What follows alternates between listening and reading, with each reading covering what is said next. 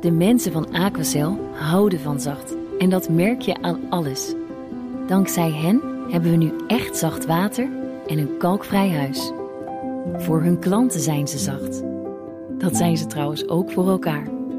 Voor ons zijn zij de kracht van zacht. Aquacel. 100% zacht water, 100% kalkvrij.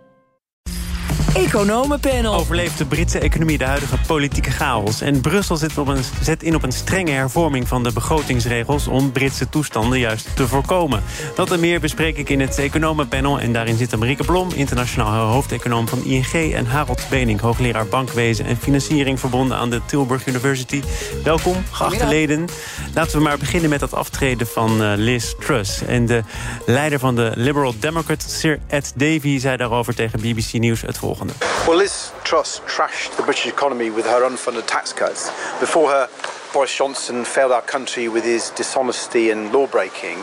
Um, the Tories have shown that they're incapable of providing the leadership.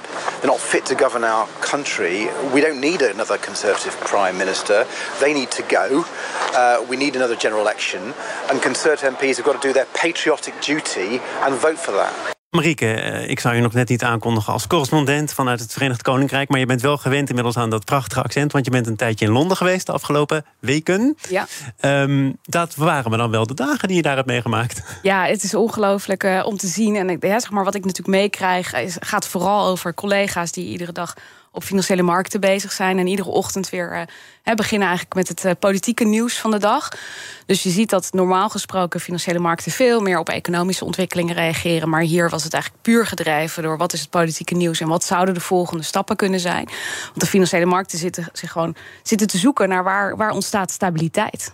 Hoe belangrijk is het dat die financiële markten toch ergens, uh, ja, toen Liz Truss die belastingplannen presenteerde, hebben gezegd: ja, maar dit, dit, dit geloven wij niet meer. Dit kan eigenlijk helemaal niet. Want daardoor is natuurlijk wel een soort politieke uh, dynamiek ontstaan die deze gevolgen heeft. Ja, nou ja, het, het gek is, ze hebben daar ook een soort CPB bijvoorbeeld. Hè, maar daar hadden, ze, daar hadden ze helemaal niet inzage gegeven. Die plannen niet goed door laten rekenen. Vervolgens wel gedaan. Nou, er kwam ook een heel negatief advies uit.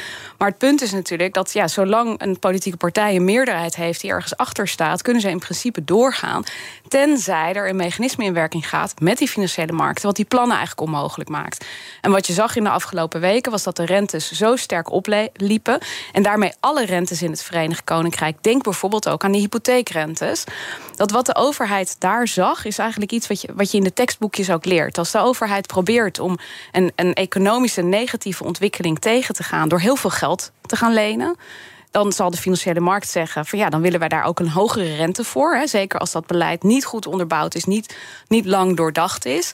En dan heb je eigenlijk via die hogere rente ook weer een rem op je economie. Dus dan kun je gas geven wat je wil, maar dan ontstaat er tegelijkertijd weer een rem.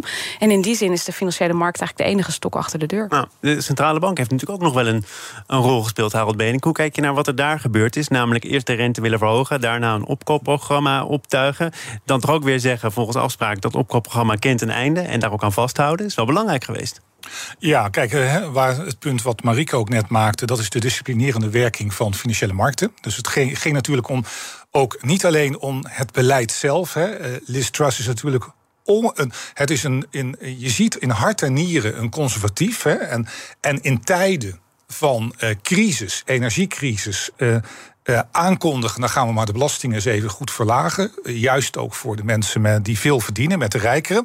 Nou, dus dat was dus al, zeg maar, irresponsible policy, onverantwoord beleid. Maar het is natuurlijk ook het signaal wat erachter zit, wat financiële markten, uh, zeg maar, oppikken. Anything goes dat is als iemand dit bereid is te doen, wat kan er nog meer komen? Nou, dat straffen de financiële markten af.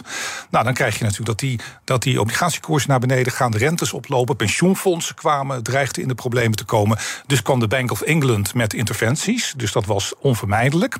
Maar ja, dan zou, probeerde natuurlijk de Bank of England natuurlijk wel weer druk op de ketel uit te oefenen door te zeggen dat het maar uh, een begrenzing had tot het eind van de week. Nou, er waren toen wel economen die ik hier ook gesproken heb... die zeiden, nou, dat kun je wel zeggen... maar dat wordt natuurlijk lang niet het einde van deze week. Dat gaat nog, maar dat maanden door. Ja, nee, maar dat is een gecalculeerd risico wat ze namen. Volgens mij, ze hebben toen wel daardoor, denk ik... ook de, de terugtreden van Liz Truss, uh, zeg maar, bespoedigd.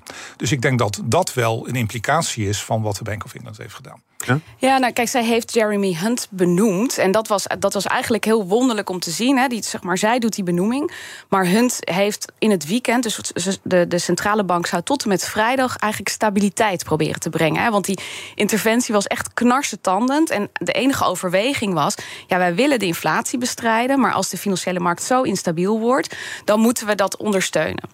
En ze hebben gezegd: van dat doen we tot en met vrijdag. En maandag moest er dus een oplossing zijn. Dus in het weekend kwamen Jeremy Hunt en uh, de Bank of England uh, samen. En die zeiden tegen elkaar: Oké, weet je, alles eigenlijk wat Trust gedaan heeft, moet vrijwel alles moet teruggedraaid worden. Want dit is geen geloofwaardig beleid. En, dat is inderdaad hè, wat, je, wat je nu ziet. En ik denk dat je dat ook in de rest van Europa zult zien. We hebben een aantal negatieve economische ontwikkelingen gehad, zoals corona, waarbij de centrale bank eigenlijk het beleid van de overheid ondersteunen. Dus de overheden gingen uh, ja, geld in de economie stoppen. En de centrale bank maakte het mogelijk dat dat gebeurde door bijvoorbeeld zo'n opkoopprogramma, waarmee de rentes desondanks laag bleven. En nu zie je dat de centrale banken zeggen: ja, luister, de situatie is zodanig. Dat kunnen wij nu niet meer doen, want wij moeten de inflatie bestrijden. En dat is belangrijker. Dus ja, in die zin werd ze eigenlijk door die combinatie klem gezet. Dus ik snap wel dat er coördinatie nodig is. Maar als je dan het even betrekt op de Nederlandse situatie, dan hoor je toch ook voortdurend Klaas Knot zeggen dat wat de overheid nu doet olie op het vuur gooien is. Blijkbaar is de coördinatie hier te landen ook niet optimaal. Nee, je ziet eigenlijk in Europa hetzelfde mechanisme optreden. Het gaat slechter met de economie doordat energie duurder wordt. Overheden proberen de economie te ondersteunen. Die proberen huishoudens te helpen. En de centrale bank is voortdurend aan het waarschuwen. Luister, als je dit doet, dan maak je het eigenlijk, je lost het probleem niet op. En wij, wij kunnen het niet voor je oplossen. Maar er gebeurt, deze er gebeurt vervolgens weinig met die waarschuwingen van nou Klaas Knot en zijn collega's. Of zie ik dat verkeerd, Harold? Maar je moet het wel in proporties zien. Hè? Dus kijk, ik denk dat het dat natuurlijk wat je nou gezien hebt het afgelopen half jaar. Dat kijk, die energieprijzen waren vorig jaar natuurlijk. Of de inflatie was aan het stijgen. Omdat door corona de wereld containerscheepvaart verstoord was. Hè? Shanghai ligt plat. Uh, lockdowns. En dan de oorlog. En die heeft natuurlijk een enorme stroomverstelling gegeven in termen in acceleratie van de stijging van energieprijzen en inflatie. Dus het is natuurlijk wel waar dat. Uh, maar dat is een drijvende kracht achter die inflatie. Dus het is heel belangrijk dat we toch op een of andere manier gaan toewerken samen met de Amerikanen en de Russen en Oekraïne naar een of andere vorm van stilstand of frozen conflict daar in dat hele verhaal in de Oekraïne. is heel, heel belangrijk. Maar wat Nederlandse Bank toen deed, uh, afgelopen sinds augustus, was natuurlijk te zeggen: ja, je bijna de suggestie wekkend dat je geen energiecompensatie moet geven. En dat is denk ik wel een brug te ver. Want het dreigt wel degelijk dat gewoon een miljoen gezinnen buiten hun schuld diep in de financiële problemen zouden, uh, zouden kunnen komen. op het moment dat ze gewoon een, gasrekening, elektriciteitsrekening van 500, 600, 700 euro per maand Volgens mij is het standpunt altijd geweest: probeer het zo gericht mogelijk te doen. En, is, die discussie, niet, niet helemaal gelukt. En die discussie, ook hier bij, hier bij BNR, heb ik een, een paar keer gepleit voor het plan van Eneco. Dat digitale portaal, wat al bij woningbouwverenigingen wordt gebruikt, waar je toegang krijgt tot de centrale administratie van de Belastingdienst en dan kunt toetsen of iemands belastbaar inkomen hoger of lager is dan een drempelinkomen. Nou, er is een hele maand augustus en ook een deel van september over gesproken.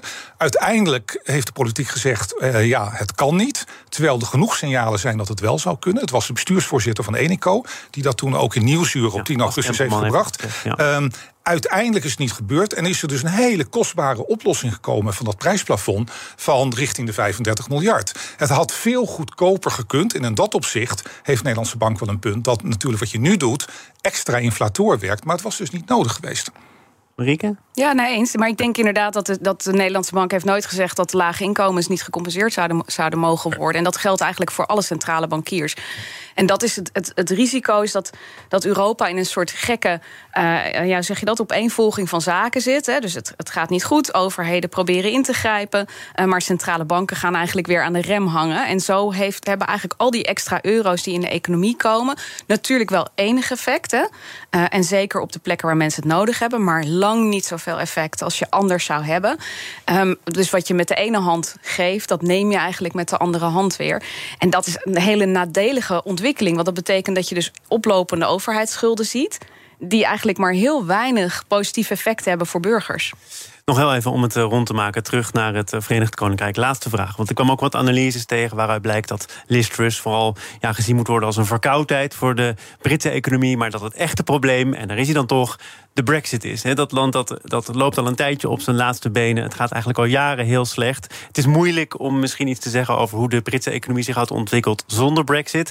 Maar, maar is dat toch niet een beetje de kern? Dat brexit hier toch uh, aan de wortel van is? Brexit is, eh, zeg maar, het Verenigd Koninkrijk is een land wat al een hele tijd een hele lage groei heeft. Waar mensen eigenlijk er maar heel weinig op vooruit gaan. En een land van grote verschillen tussen mensen met een hoog inkomen en mensen met een laag inkomen.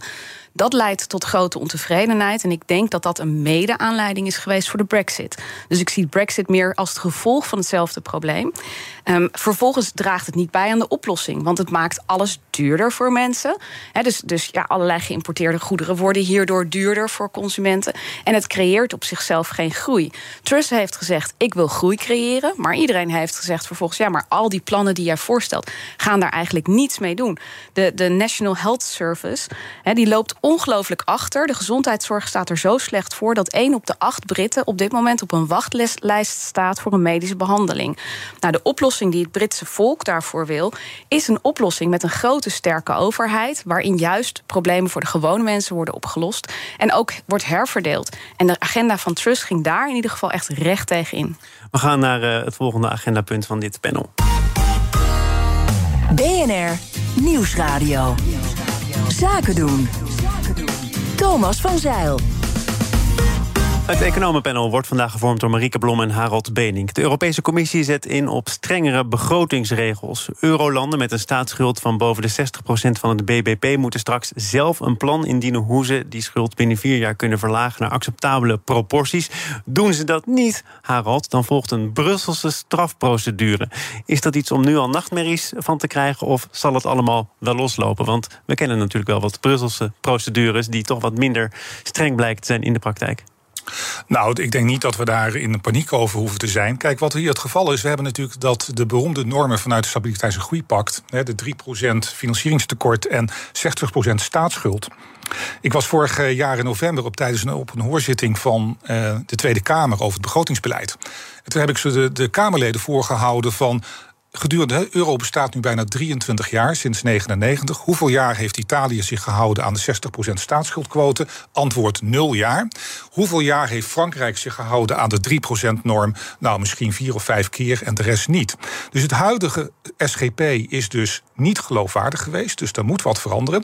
Er zitten ook wel allerlei procedures in. Als landen dan zeg maar niet aan de normen houden, dat er zelfs boetes worden opgelegd. Hè, maar dat is natuurlijk ook nooit gebeurd. Daar is politiek geen draagvlak voor. Dus wat er nu gebeurt, dat nieuwe voorstel wat de Europese Commissie gaat uh, presenteren begin november, um, gaat erom dat veel meer bottom-up, dus landen zelf in samenwerking met de Europese Commissie met een plan komen van economische hervormingen, die natuurlijk leidt tot meer economische groei en ook een reductie uh, van de staatsschuld.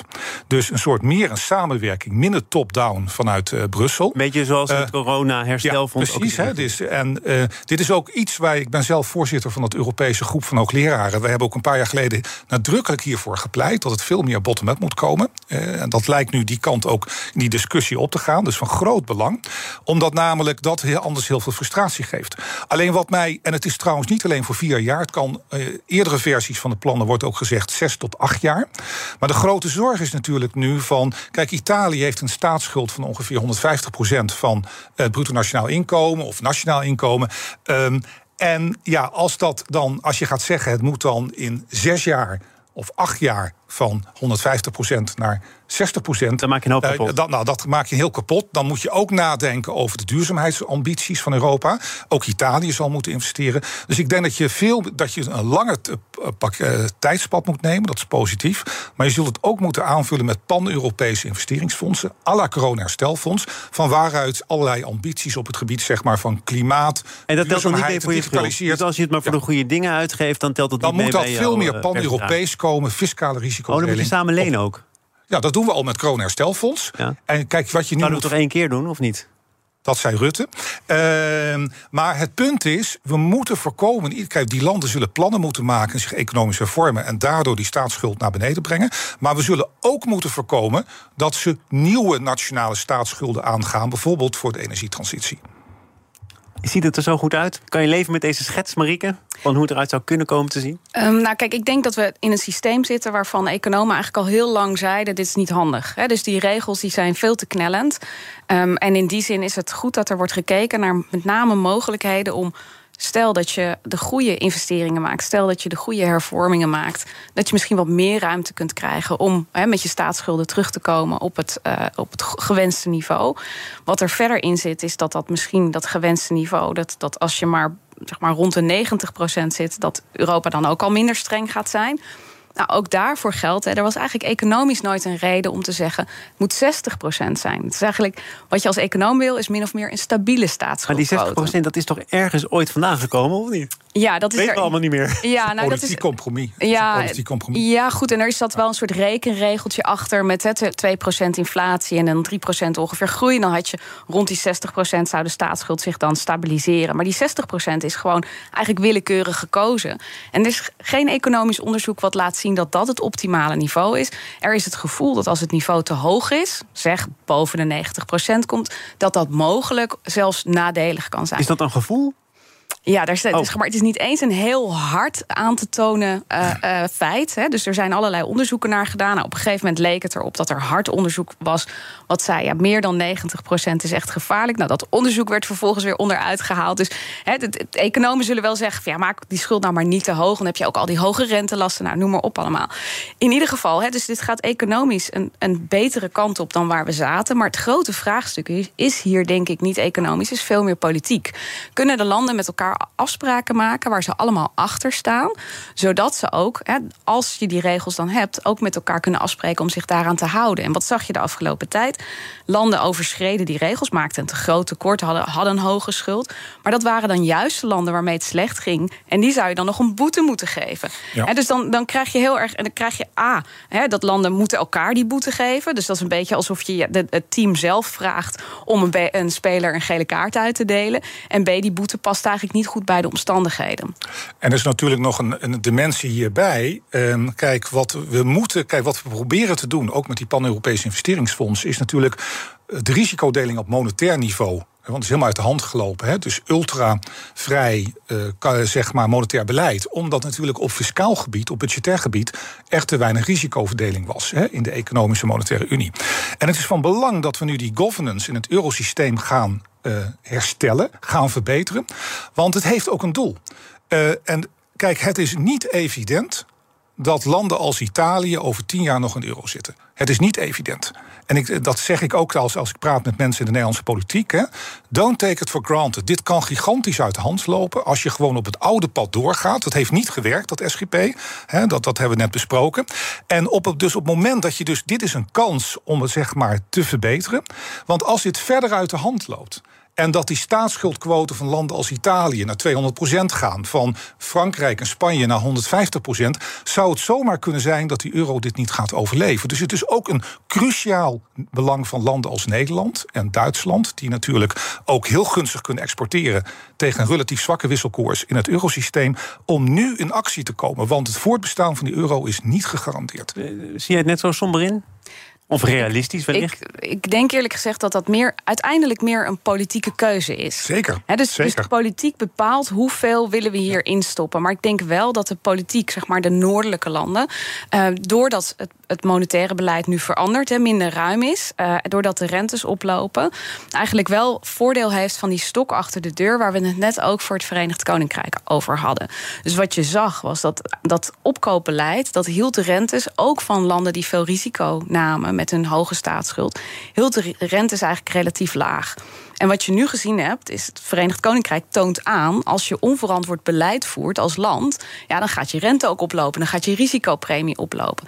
Dus ik denk dat, dat zeg maar even de noordelijke Europese uh, landen... zich in de komende jaren wel meer gesteund zullen voelen... door die stok achter de deur. En dat maakt die risico's, waar Harald Benik zojuist op wijst... denk ik weer wat kleiner, want dat impliceert ook voor Italië... van ja, luister, als, als je eruit zou gaan... Ja, dan zou je dus ook inderdaad zou je zelf moeten bedenken... hoe je die torenhoge staatsschuld dan ja. moet opbrengen. Het, is, eh, het is inderdaad een politiek issue. Dus, en ik zeg alleen maar, het is evident. We moeten dat goed in de gaten houden. Wat in dit, kijk, enerzijds is natuurlijk die hogere rente... en het terugbrengen van de opkoopprogramma's... Hè, inderdaad disciplinerend. Maar daartegenover staat, als we te snel die rente de ECB te snel de rente gaat verhogen, dan zullen natuurlijk ook landen met hoge staatsschuldquotes extra hard worden geraakt. En dan zou het kunnen zijn dat die risicopremie van bijvoorbeeld Italië ten opzichte van Duitsland op de tienjarige staatsobligaties nog verder gaat oplopen. En dat we daardoor zeg maar een nieuwe crisis in het eurosysteem aan het creëren Maar dat is toch juist de reden dat de ECB niet zoveel tempo kan maken als ze wellicht dat zelf zouden nou, willen? Dat, dat lijkt me heel verstandig, want je kan daarmee een hele grote crisis in het systeem gewoon vanuit het centrale bank creëren. Dus je moet enerzijds rente verhogen om de inflatie naar beneden te brengen. Anderzijds moet je heel erg kijken naar de dosering, omdat je niet een nieuwe crisis in het eurosysteem wil creëren. Oeh. Ja. Geef Succes maar ermee. Ja. Marieke Blom, internationaal hoofdeconoom bij ING. En Harold Benink, hoogleraar bankwezen en financiering aan de Tilburg University. Dank voor jullie komst. Goedemiddag. Het is zometeen tijd voor de Oekraïne-update. Blijf luisteren. En voor de mensen die nog meer Harold Benink willen hebben of horen... lees vooral de voorpagina van de Telegraaf. Staat die. En we zijn er niet aan toegekomen, Harold. Maar ja, beter dan dit kan je het niet krijgen. Tot de volgende keer. De mensen van Aquacel houden van zacht. En dat merk je aan alles. Dankzij hen hebben we nu echt zacht water en een kalkvrij huis. Voor hun klanten zijn ze zacht. Dat zijn ze trouwens ook voor elkaar. Voor ons zijn zij de kracht van zacht. Aquacel. 100% zacht water, 100% kalkvrij.